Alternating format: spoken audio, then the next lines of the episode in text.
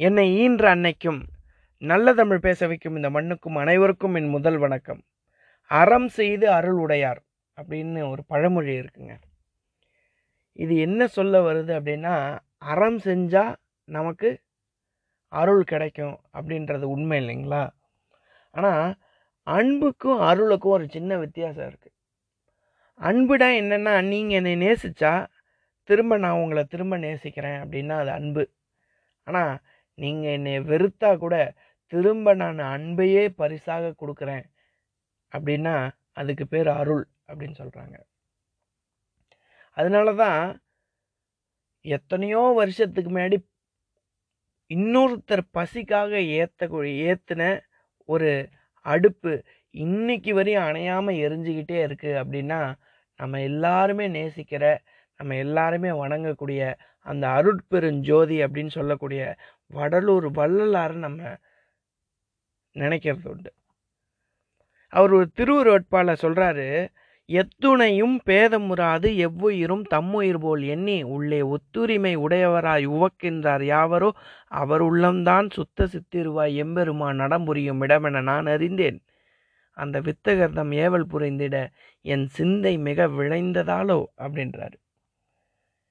யார் ஒருத்தன் தன்னுடைய துன்பத்தை மாதிரி இன்னொருத்தனுக்கு ஏற்படக்கூடிய துன்பத்தை நினைக்கிறானோ அவனுடைய உள்ளத்தில் தான் கடவுளே குடியிருக்கிறாரு அப்படின்னு சொல்லி வடலூர் வள்ளலார் சொல்கிறாரு அருட்பெருஞ்சோதியாக இருக்கக்கூடிய வடலூர் வள்ளலார் சொல்கிறாரு நீங்கள் யோசிச்சு பாருங்கள் நம்மளுடைய வாழ்க்கையில் ஒரு மனுஷன் இன்னொரு மனுஷனுக்கு செய்யக்கூடிய விஷயத்துக்கு போதும்னு சொல்கிற ஒரே விஷயம் பணமோ காசோ புகழோ கிடையாது. அவனுக்கு ஒரு வாய் சாப்பாடு தான்.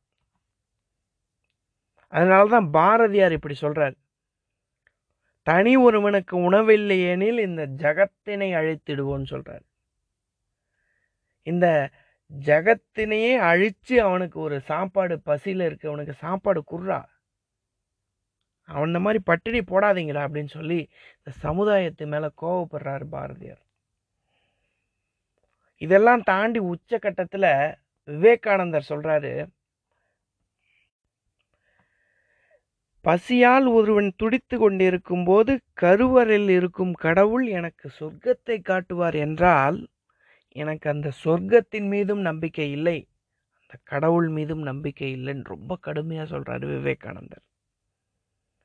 இப்படி மிக சிறந்த அருள் உடையவர்கள் எல்லாமே அறம் செய்யணும் அறம் செய்யணும் அப்படின்னு வலியுறுத்ததுக்கு காரணம் என்னென்னா அவங்களுக்கு அருள் கிடைச்சிருச்சு அதனால் அறம் செய்யணும்னு சொல்கிறாங்க அருள் கிடைக்கக்கூடியதுக்கு பாதையே அறம் செய்யணும் அப்படின்றது தாங்க அந்த அறம் எப்படிப்பட்ட அறமாக இருக்கணும்னா இன்னொருத்தவனுக்கு பசிக்குது அப்படின்னா எனக்கு பசிக்கிற மாதிரி நான் துடிக்கணும். எனக்கு வலிக்கிற மாதிரி நான் துடிக்கணும். அப்படி செஞ்சோம்னா நமக்கு அருள் கண்டிப்பாக கிடைக்கும் அப்படின்றது நூற்றுக்கு நூறு உண்மை. இதுக்கு சான்று என்னன்னு கேட்டிங்கன்னா வள்ளுவரே சொல்கிறார் வள்ளுவரே எப்படி சொல்கிறாரு அப்படின்னா ஆற்றுவார் ஆற்றல் பசி ஆற்றல். அதாவது இந்த தவம் செய்கிறவங்க என்ன பண்ணுவாங்கன்னு கேட்டிங்கன்னா தன்னை வருத்திக்கிட்டு தன்னுடைய பசியை அடக்கிக்கிட்டு தவம் இருப்பாங்களாம். ஆற்றுவார் ஆற்றல் பசி ஆற்றல்.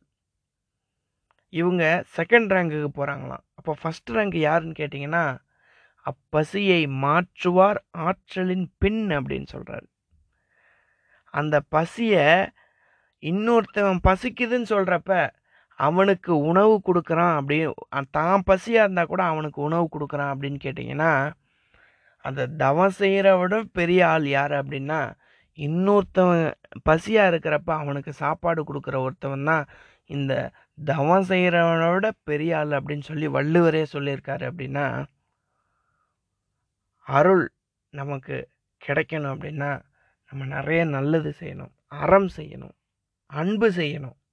அந்த அன்பு நம்மளை வெறுக்கிறவங்க மேலேயும் செய்யணும். அப்போ கண்டிப்பாக அந்த பழமொழி சொன்ன மாதிரி அறம் செய்து அருள் உள்ளது. அருள் உடையார்.